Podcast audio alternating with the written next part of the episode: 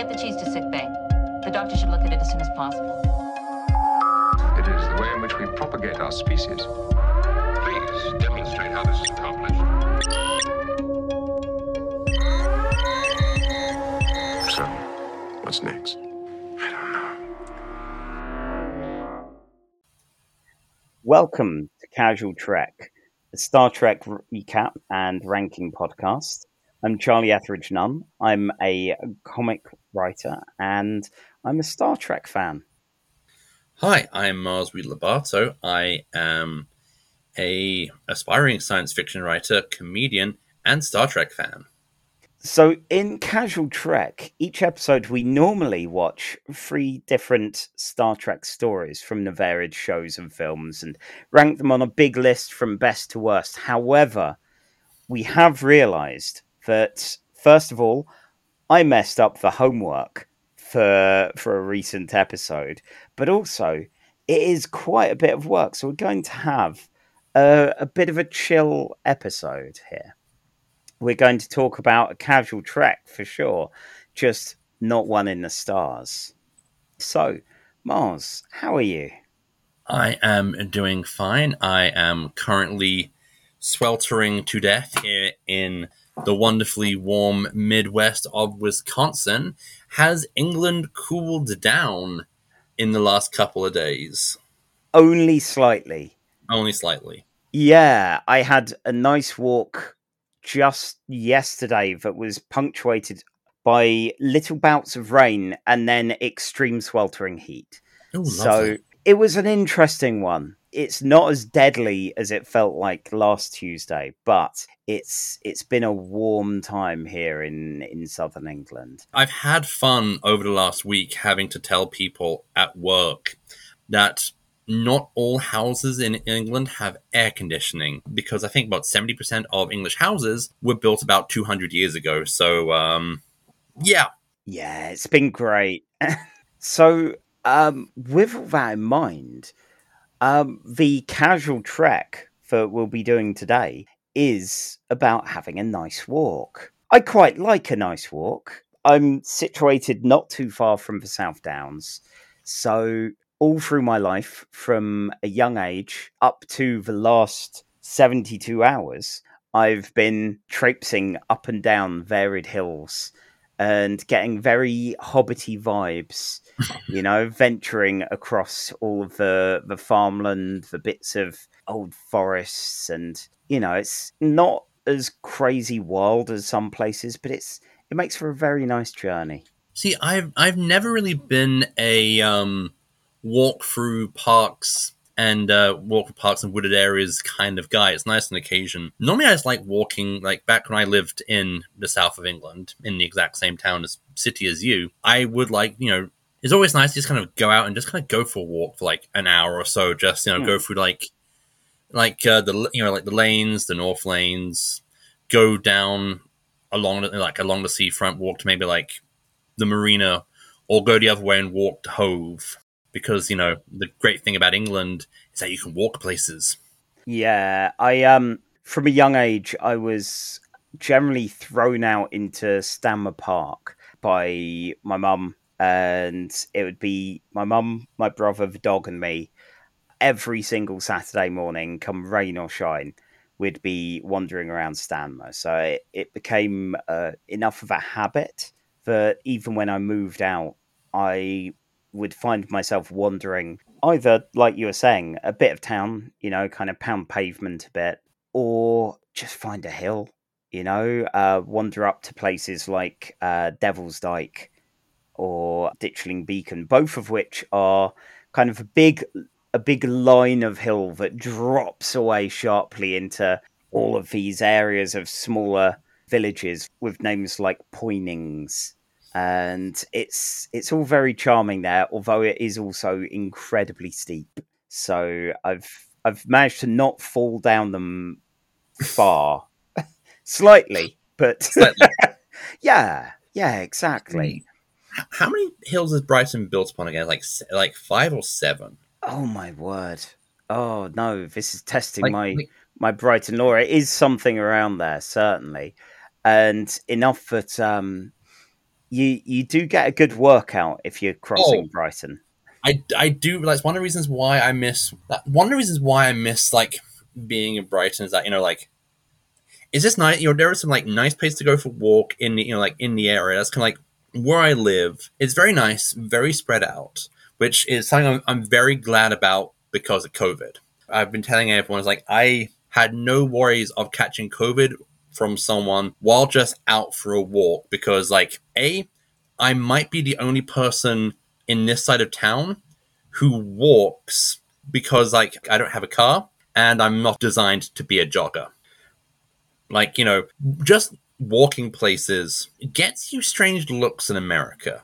Like I've had customers come to me and go, "Hey, I was out driving and I saw you out walking. It was kind of weird." Like I and you just have to go, "I I like walking for fun." Or to get to work, um both my jobs in like recent years have been ones where I've been about half an hour from work, which I can walk to because which great saves in the commute, but also it stopped me from fully embracing the looking like a fat git lifestyle. Hmm. Yeah, I while this is an episode about walking, I know I am very much a man with a figure for podcasting. Not the thin podcaster, the other podcaster. the other podcaster. Exactly. The one in the loud shirt that you see. Uh, those kind of things. I, I feel like for our po- kind of this kind of podcast, I'm gonna say YouTubing, that we need more action figures on the backs of our walls to show off, like, you know, to have our angry plumage, so we can rant about, I don't know, the women's, Oh god. the women, the women's in the Star Treks. I own far too few Funko Pops for that. I own no Funko Pops. was was great from where my computer is set up in the back of the of the camera feed, which you know obviously this is a great use of the audio medium. Is that you Perfect. can see um, the back of my wife's Canterlot Castle, which is just a fraction of my wife's very large My Little Pony collection. That's impressive. I just have books. And in fact, there is a photo of my brother and I up on the South Downs, just above where your camera can can see. Because yeah, we were just found that often up there. It was a rare photo where we'd managed to be successfully guilt tripped into posing for a photo by our mum, who tried often to get us to uh, to look presentable for the camera, and it never worked. And yet somehow, God, I think that might have been one of the last walks that we we were all on. So yeah, I was curious. In fact, I I'm pleased that you didn't when I when I floated this idea that you didn't tell me just in our chat what walking is like in America because in recent weeks I've seen a lot of tweets of people going, You don't realize how much cars have fucked all of this up and how little ability there is to get to any sort of town or city infrastructure to anything without a car. It is horrendous. No, so the bus system in Madison is one of the better public transports I've experienced in the state of Wisconsin. Hmm. It's no Milwaukee.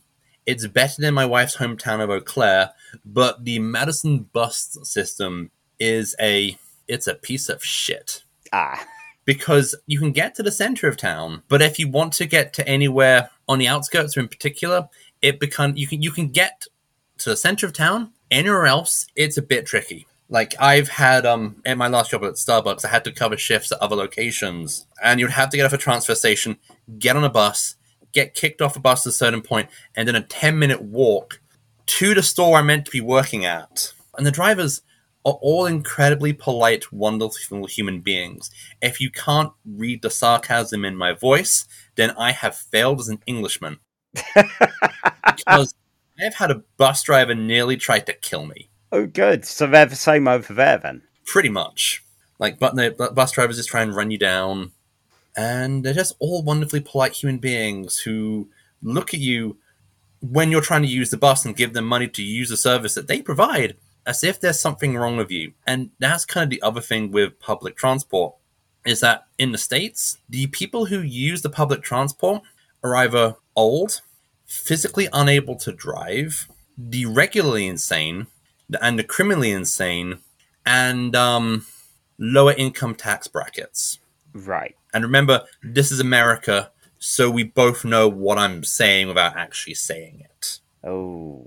So is there facility for you to go I just fancy a bit of a wander and and go a wandering? There is well, there are places I can walk to in like this in this kind of this side of town. There are a few parks nearby, but no, but thankfully, if I want to walk, there's a really nice coffee shop which is about 20 minutes away. That's like my favorite coffee shop when I I used to joke that on my days off I wouldn't want to go to my place of work for coffee because that would be gauche. Mhm. Then I'd have to explain what the word gauche means. And so I have like my own personal like a f- personal favorite independent coffee shop like 20 minutes away run by a lovely Egyptian guy and some really nice stuff.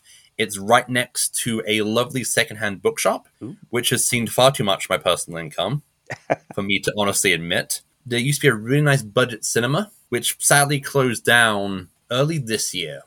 And that was a re- like that looked like a proper old school seven like it had a very kind of seventies kind of Martin Scorsese lower east side kind of feel. It was kind of awesome. Nice.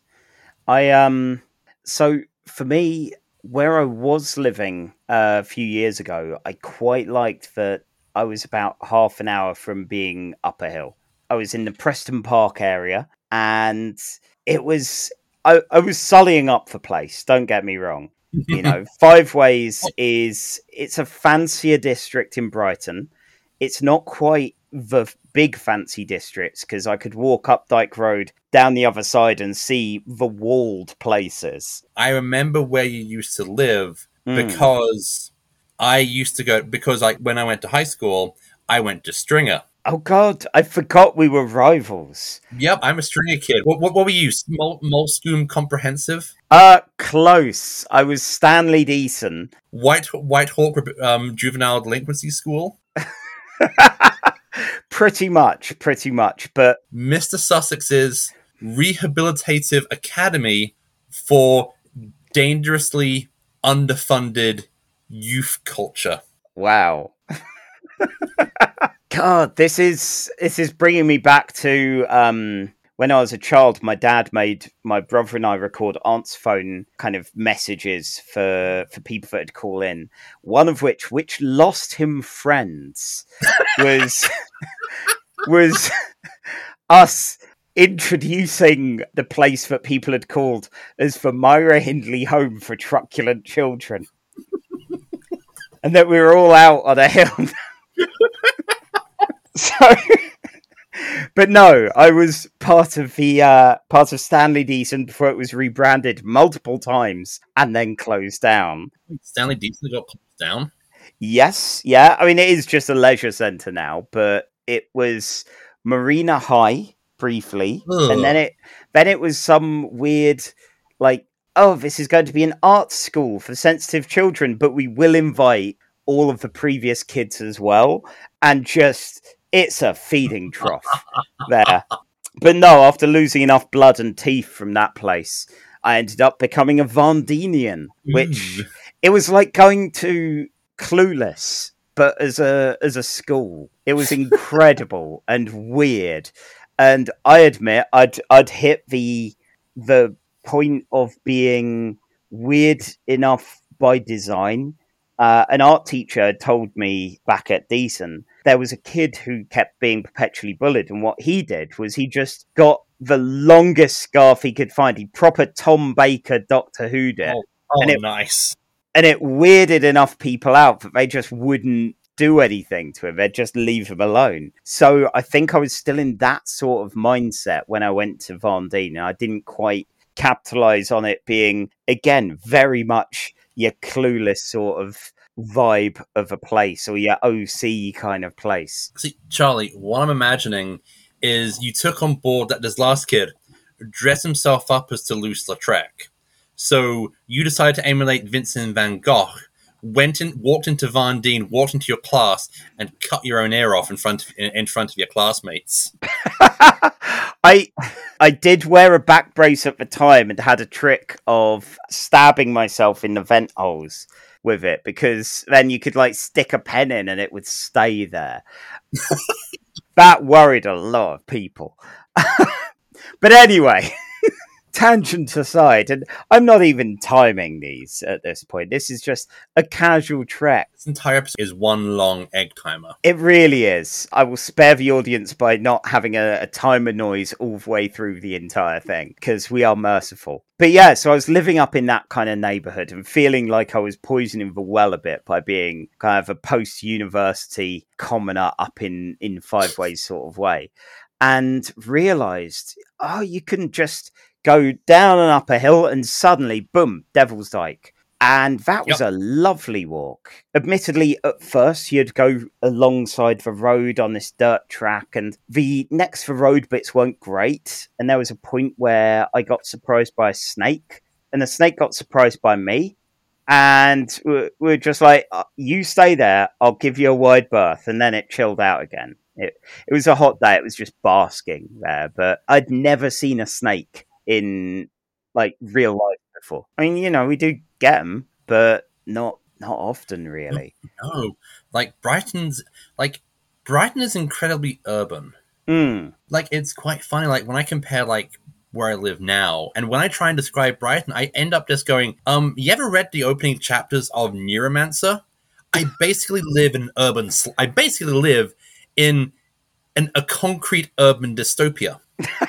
it was a. It's a nice urban dystopia. I mean, it's better than Milton Keynes.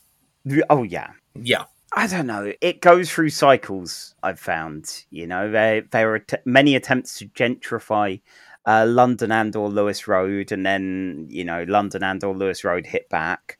And you know, it- now if you want, if you have the prelapsarian vision of a a squalid, kind of grimy, dystopic eighties. Early '90s kind of Brighton. You you've got enough closed shops and a, enough urban deprivation, but you've also got some some like nice places in amongst it. I guess. It, it looked pretty bad when my wife and I came back in 2016. Like a lot of really, a lot of really nice places to close down. That really nice pizza stall in in front of Churchill Square. Mm. That kind of the kind of the pizza store which had like the square slices. Oh, that was Like lovely. I was heart, I was heartbroken when I went to Churchill Square like for the first time in like a couple of years. Like, wait, that that place closed down, but they got my money every Saturday. it's got an incredible combination, I think, because you do have places like the London Road Hellmouth, which is um, student flats mostly now, and the occasional bits of, of gentrification and a restored open market. But then you've also got tons of closed down places. Um, same with um, Churchill Square and the areas around it. You realize how many shops didn't survive pre the pandemic. You know, how No. many survived what nearly a decade of austerity under the conservatives and then a pandemic. And some of them that survived till, you know, this year and then died. And it's like, oh, you gave it a good innings, you know, you had a good go of it. Um, but yeah, it's it's a weird one with that because you do get moments going, oh, it's this area's getting a bit up and coming. It's like, no, no, it's No. no, kind of, but not always for long. And No. um, yeah, I mean, where I'm at now, I'm more central to Brighton.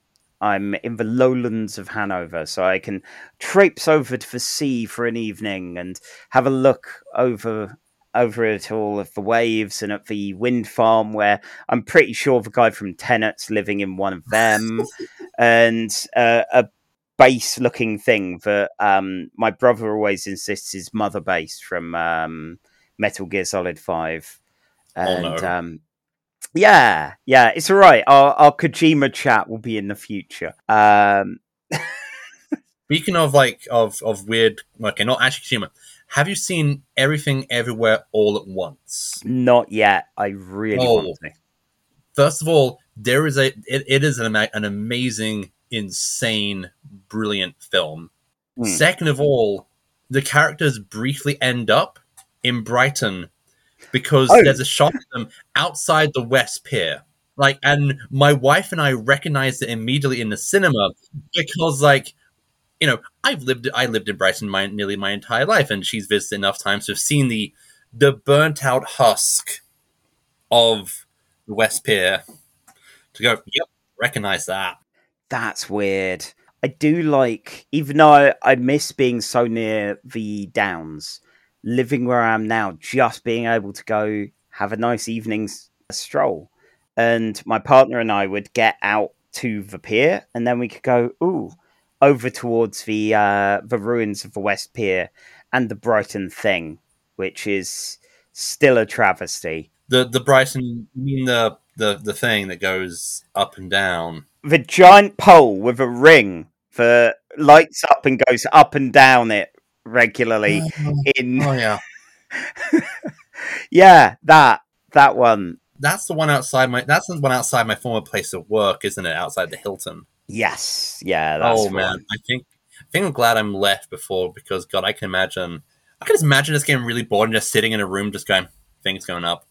Yep, things coming down again. I miss walking along the sea. That's I I miss that so much from back home. Yeah, it's it's a lovely experience doing that. In fact, at the moment where you go from the pier all the way along the marina, they've refurbed a whole bunch of that. The big seawall, all of the structure there is still falling down, but it's all, you know, scaffolded up and hoping to get funded enough to be rebuilt or made To be useful when Brighton becomes the first vanguard of inevitable climate change. Yeah, yeah, that. Yeah. But along the seafront where you've got the pebbles and such, they've which is, you know, I guess all of the seafront, but they kind of cut in and have this nice wooden decking pathway all the way along for the final stretch from one of the groins out there all the way up to the marina, which is it's really nice. Actually, it's um Lovely.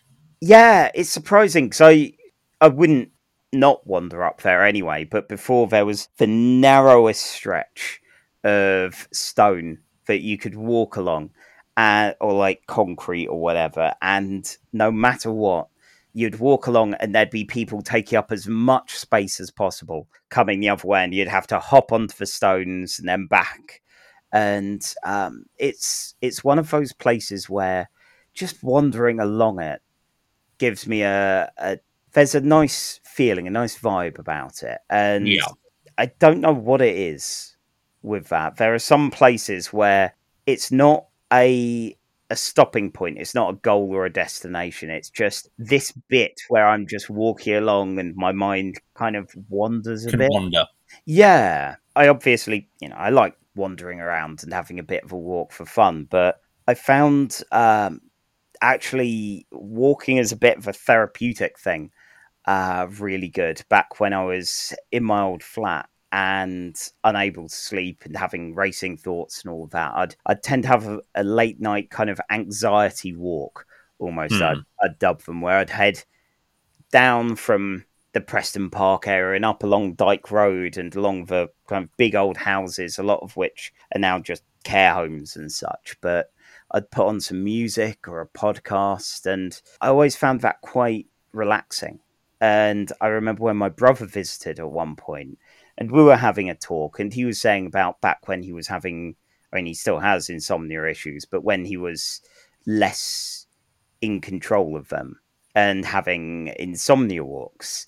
And sometimes he'd end up around our old school and all that. So sometimes when he'd visit, we'd just have a bit of a wander in the dark around the Five Ways sort of area, around again around Dyke Road up to the Withdean Windmill, and um, that was nice. Even though my brother and I, being my brother and I, meant that we would often get in fairly cyclical arguments and conversations uh, to the point where I have a vague idea for a, a kind of a tabletop story game called Walk in the Dark, which would see you going through a deck of cards that you'd shuffle up, which would have almost like conversational journeys as well as the physical locations that you're going across. Like, oh, there's a fox, or any of those kind of things. Like a driver weirdly staying still at a green light, and that uncertainty of can we cross?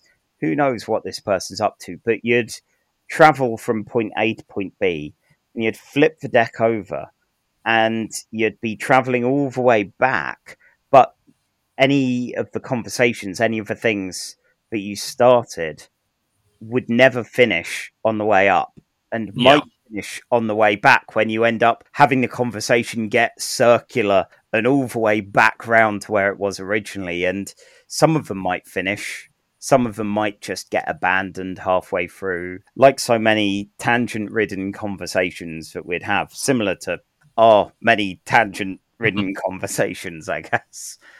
So yeah, I, I don't know how common or how much of a thing that is. I just started I- doing it. I don't. I I don't walk as much in the evening, like late in the evening, Mm. as I did back in Brighton.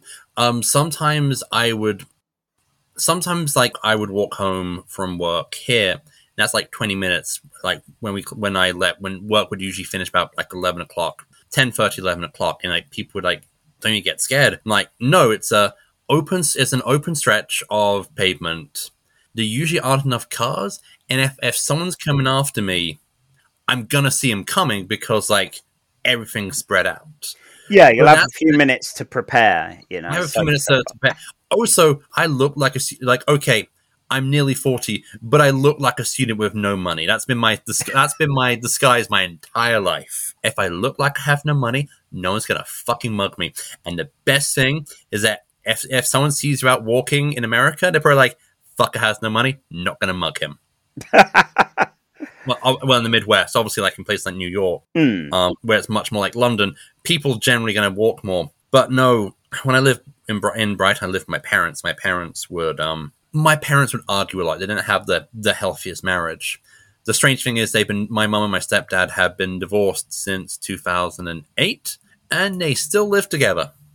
Oh, I'm starting to think that it may have been me because their relationship improved when I immigrated. So thanks, guys. So there would be evenings when it's like I just need to get out of the, out of the house. It is there's too much. There's kind of too much kind of going on, and you know just kind of like walk down to the seafront and like walk across the seafront and walk western you know walk west western road maybe grab like some fish and chips or a kebab from like the numerous late night chippies which which brighton is is famed for and again since i look like i have no money no one's going to assault me maybe a, a homeless guy might um stagger at me and ask me to share whatever strange concoction he has in that brown paper bag but one thing I, I always think about when i'm walking in brighton is just how of, of the light pollution because I swear whenever you're out late enough in, in like central Brighton, the sky is almost like vomit colored. there's a weird orange to it. It's that weird orange, which I don't get here. I can see the stars Hmm.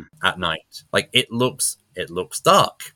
There are no huge skyscrapers. There are no things going up and down on the seafront. So yeah, some, but like I step out in Brighton, and I kind of the sky just looks disgusting. There have been some interesting changes in streetlights around, which I think have helped a bit. I don't know. I've not really paid enough attention, probably, with that. I know um, places like the Level, which is it's basically a, a big square with an X for there's pathways and then grass. Where um, if you ever want ket, then the level's probably a place. If you want half a stolen bicycle or just to observe a dog on a string, then I, I am I am I am well known for my love of, ket- of ketamine. of course, aren't we all? It's my middle name. Miles loves ketamine. Reid Lobatto. the level's fine, to be honest. It's got irrigation problems, which even after they spent years fixing it, it still floods, and I think they're trying to fix it now as well. I, I thought the skateboard park was the um the irrigation because like if a couple of skaters die, it's fine. Oh, the skate park's such an improvement on the old one. Oh, but but oh god, have they gentrified the skate park? Uh, it's it's definitely more of a thing. It was kind of like a, a little out of the way rectangle with one ramp and one thing. Now it's a full quarter of the big X of the uh, of the level, and it's it's got graffiti from varied people, including a few well known local graffiti artists, and uh, sometimes you'll get events happening on or around it, which again, it, it's kind of charming. Obviously, I'm I'm an ancient, old tubby nerd, so it's it's not for me. I am No. I'm long past any sort of age for that sort of thing. But I've forgotten what my original point was about the level. Uh, You can buy you can buy Ket. pre before that, before that. Um, that's terrible. Okay, yeah. Welcome to the all tangent episode. I guess I've gone so far that I've completely forgotten, and I will hear it in editing, and I will kick myself. Also, the, the best part about late night walks in Brighton is always a pub. There's always like again, I enjoy educating people about how England operates in comparison to the states because I, I I think they have a lot of people who just kind of watch Downton Abbey and Bake Off just kind of assume that our existence is basically like their existence only with better accents and top hats. I mean, if only. If only. Um, but no, we're just in like um a crazed fight for for meaning and a vast, uncaring universe as they are. Except we have better accents and top hats. But the one thing, the one big difference between the Midwest and England that I've noticed is that within five minutes of being anywhere in most big enough cities in England, you're in a five minute walk of at least 10 good pubs and five it's average but they have guinness on tap so they'll do. Like it's it's true because i've actually had to i've actually had to think about it because there are no huge amounts of bars in like where i where i work and i would joke to people like if i had a bad day at work in brighton i could be sitting down and have a pint in about five minutes if I had a bad day at work in Madison, where I where I live, where I, where I work, if I need a drink uh, five minutes after work, I'm going to Denny's. Oh, And if you try and get a pint at Denny's, they'll probably host an intervention because no one no one goes to Denny's to drink. yeah, that's a, a chilling difference compared to here. Um, yes, I remember my original point about the level, and it's for lighting. Because, yeah, even that has those sort of motiony light sort of things, and it's they're very bright, but all downwards. So you get these nice little pockets of light rather than, um, yeah, the sort of ambient bleed of orange from the older ones. So I don't know. I'm I'm definitely going to have to have a look now, and possibly, depending on on how my partner's feeling, um, possibly going have a little bit of an evening wander. I don't know. The heat is still at that level where you end up going. I've exerted myself for a small amount of time.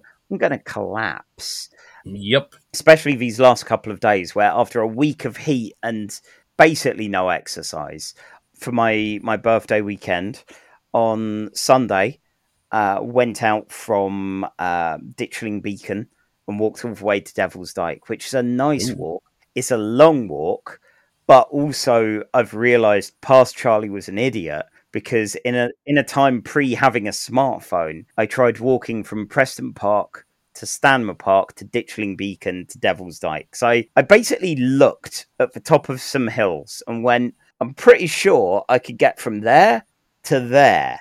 Didn't look at a map, didn't uh, know where I was going. I just eyeballed it and then spent 12 hours hoping that I don't get found as a skeleton in a loud shirt on a hill. Okay. I, I have a I have a story a walking story for you. Please share. This is July 15th, 2004, which is a very important day for me because that was the day where I met my lovely wife Rihanna in person for the first time after like two years of doing the online thing. I traveled to America, made my travel to America, spent a, spent in week a, a week in uh, New York, which was a smelly, heat filled, humid hell. Went to DC for a couple of days. Nearly got arrested after seeing Spider Man Two because um the God, they were harsh. Those critics were rough on Spider Man. because a policeman assumed I was trying to sell drugs to a transgender prostitute. But enough about that story. Wow. And then eventually I, I made it from Chicago where I got lost looking for the world's tallest one of the tallest buildings in the world. And then got on a Greyhound to Eau Claire, Wisconsin. And they deposited me at a how Greyhound buses work in the States is that they have drop off points, but it's not like unless it's like the big cities, it's going to be like a McDonald's. So you will stop and have a piss break at a McDonald's in like the middle of like a uh, like a, a motorway or, or a highway, whatever, and it would be one of those old, like really old McDonald's, which have like life size plastic Ronald McDonald like molded into the seat so the kiddies can sit next to him, and you're like, and this is the point where you're like, you're it's two a.m. and you're you're hyped up, hopped up on adrenaline and the need to piss, and so you're looking at it and you're thinking that ain't right. That's gonna come to life and kill me. I've seen this episode of Doctor Who. So when I got to Eau Claire, the bus station deposit deposited me at a McDonald's, and I mistook, mistakenly thought I was close enough to the center of town where my wife lived that I could walk it. And I was basically at a truck stop, and I started started walking, picked a direction, walked in that direction, and the one thing Wisconsin's well known for is that is the serial killer Ed Gein, oh, who Oh, yeah. inspired both Norman Bates and the Texas Chainsaw Massacre. So when I passed my third rundown ramshackle house, which could easily be home to Leatherface, I thought, fuck it. Turn around, walking back to McDonald's, and I'm phoning for a pickup. so I met my wife for the first time um, at a McDonald's because I was scared about getting murdered by a chainsaw as I was probably walking in the completely wrong direction. God, they say romance is dead. That's oh, I love it. That's um one of those perfect kind of moments. That sounds so good. Oh, yeah. I so the first time that I asked out my partner Emma, I I was actually out on a walk because I was bottling it constantly. I was panicking about asking her out. We were part of the same writing group, uh, the same writing group that you were part of for several years back in in Brighton, and she'd broken up with someone else, and I'd I'd done my due diligence. I'd left enough, you know, time to be tactful, but we'd been hanging out a lot. And we went to each other's dates for a friend Maggie's wedding, and it was getting to that point where my angsting over asking Emma out had got incredibly insufferable for one of my colleagues who Had you hit Peter Parker level angsting? oh hell yeah yeah I was ve- I was I was in the Parker zone Oh Man. no. and I am so so grateful for uh, my friend Ari at work who put up with all of this and was very much I've got one more question. I apologize. Was your friend's name is your friend's name Harry? And you're just saying Ari to kind of sound kind of cockney, or was his name actually Ari? no no my friend's name's Amelia Oh, Uh, okay. and yeah, her name's Ari, A R I. But yeah, so she'd put up with all of that melodramatic whining and was very much in the just do it kind of phase. And I, as someone who likes to overthink things, as someone who, again, uh, my my brain is a traitor a lot of the time and would stress out a lot of the time. I had left work and got home 100% intending to text Emma and ask her out. And I was in enough of a, a freaked out, internalizing all this kind of space that I went on a bit of an anxiety walk. And I found my way all the way up to the Withdean windmill. And I hit a point on Windmill Drive, I think it was, where I was clambering up this hill, and it is a steep one. And I was like, Charlie, by the time you hit the top of here, you're going to have texted her. You're going to have asked her out. And uh, like this wasn't even uh, a bold, wonderful declaration. This was very much, uh, oh, you, if if if you're not busy, would you would you like to do something? Kind of sort of thing. Which you know, I still get a good amount of mockery for Emma's uncertainty about whether our first date was actually a date because of that level of I don't know, kind of nervous, like not not non-committalness to define it because of you know trying to seem cool, just out of sheer pants wetting fear. You didn't send a text saying, I I have walked up to a windmill to declare my affection for you. Would that I could bellow it over the South Downs from here to Horsham. In retrospect, I probably should have. You should have instead you You wrote like a crazy person. Walk to a windmill. Will you come out with me? Pretty much. I sent that text and I, I stood about for a minute, feeling like a wally for not having done that before. And she texted back uh, in a kind of, yeah, yeah, all right. And the elation at that and the kind of back and forth about sorting out what to do. And I ended up still kind of just wandering and ambling and found my way down a bunch of streets and hills that I had no memory of and no actual knowledge of. And this must have been about 10 by that point at night. So I, after, after closing out the messages, I just looked around. So I have no idea where I am. I have a vague idea of the direction of the sea, which in Brighton is a great thing for not Yeah. not getting lost when you hit that point and go that way. I can see the Brighton thing. I can see the wind farm.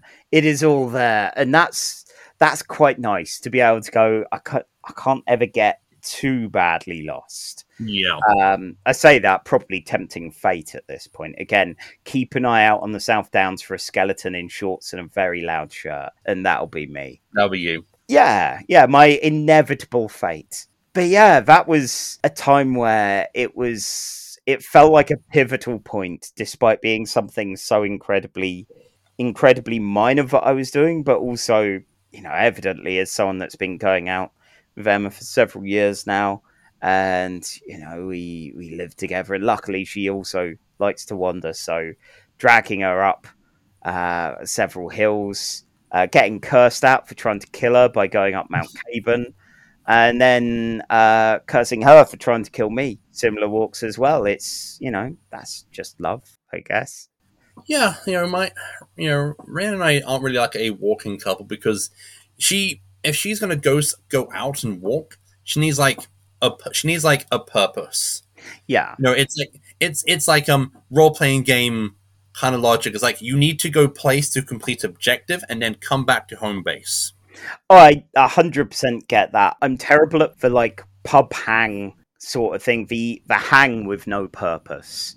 Uh, with wandering, I don't know. It's a little different as it feels like, but that is the How can you have a pub hang with no purpose? You're in a pub. You have a purpose.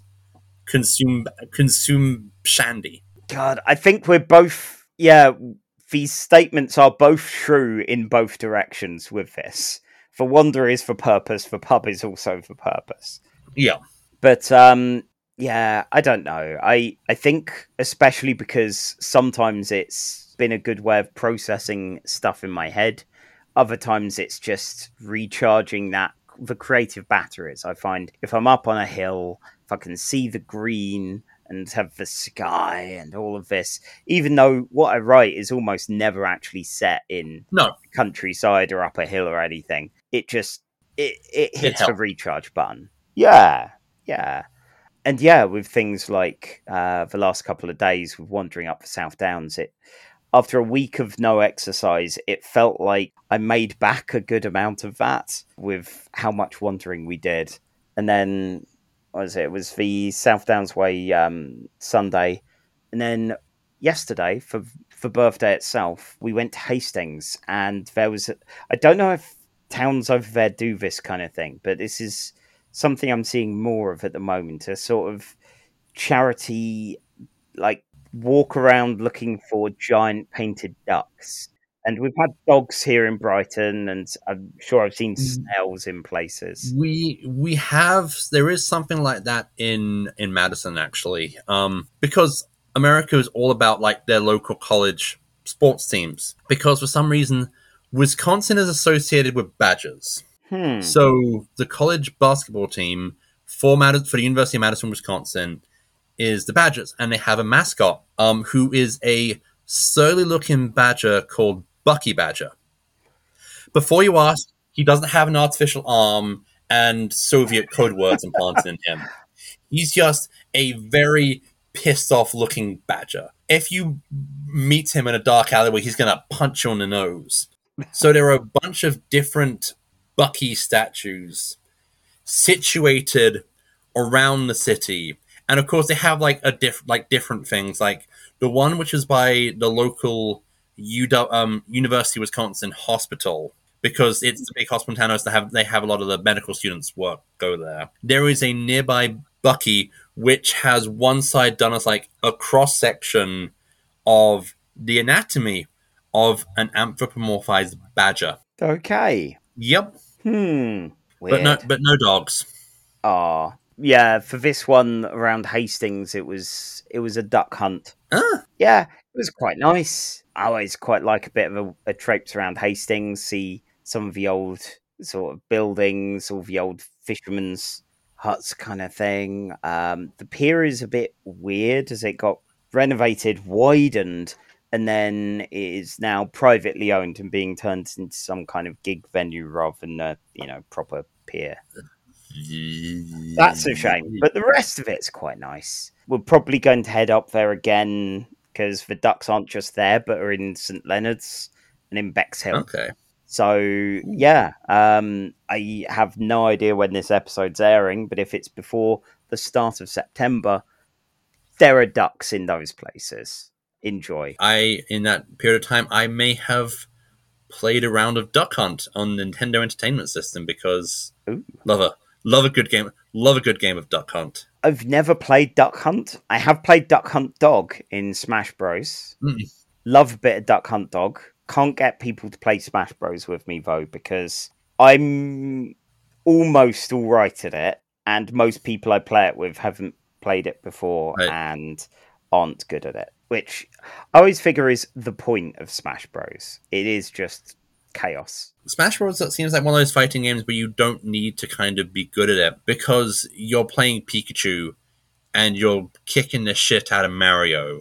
Right? That's why you're playing. It's not like Street Fighter where you have to learn all these really complicated moves. You're basically playing the video game equivalent of everyone's first fan fiction, which is what if Pikachu gave Mario a kicking? Well, it's it is just smashing toys together, and Yeah. I think the problem is some people assume that there's A skill set? yeah that there's skills that are needed. And don't get me wrong, there are some incredibly skilled Smash players. I went to a really fun fighting game night here in Brighton. Of God, a few years before the pandemic, even at Sticky Mike's Frog Bar, sadly now closed. And I got my ass handed to me by a proper like tournament level Smash player. But it's the kind of game where it, it doesn't matter. You you can just have chaotic fun, and I think a Yeah. lot of people don't quite realize that. So yeah, it's it's a shame. But yeah, I've I've been Duck Hunt Dog a bit. The idea of being two characters in one's quite nice. I've no idea what this has to do with walking, but yeah, it's it's just me getting vaguely wistful that I've not played Smash in at least a year or two now. Yeah. Yes. So yeah, I think wandering wise, I've probably waxed lyrical about the experience of going on a nice walk. I don't think I've got much else to add. Do you have any any last thoughts about going on a nice walk? Not really. Like, um, there's a brief period of time when I used to do temp work, and and because I, I didn't want to go and look for a real, I, I didn't want to go for look for a real job. So when there was a period when temp shifts were scarce, I would lie to my parents about having temp shifts, and then I would leave work, like dress for work, at like like eight nine o'clock, and then I would walk all over the strangest parts of town where I knew my parents would not find me until about five, six o'clock. And then I would make my way back. I would take a book. I would end up in small parks, like in like the squares of buildings, Hmm. where I think actual junkies hung out, and would then just kind of sit and read for an hour, and then just kind of move along, and just kind of move along because you know there's an off chance of being seen by someone who can then report back to your parents. And then I was 22 at the time. Ah, You know, I and then once I went to the Marina Cinema and saw, and that's how I saw Ghost Rider. And this this always this always I always remember this viewing a Ghost Rider because in the commercials before the film there was a "Don't drink and drive" commercial, a very very graphic "Don't drink and drive" commercial. Then there was a career. Then there was a commercial for I think it was Bacardi. Oh, And then the commercial right after the Bacardi commercial was the exact same graphic "Don't drink and drive" commercial I had seen just before the the Bacardi ad. okay, interesting. Like very mixed messages. I never quite got round to um to seeing Ghost Rider, but that must have been quite the experience. Out of Nick Cage films I've seen in the cinema, it wasn't as good as The Unbearable Lightness of Talent, which was fun, but could have could have pushed it, could have pushed the Nick Cageness further. Ghost Rider should have been more fun because it's Ghost Rider. Yeah, It's like one of Marvel's mo- more dumber characters.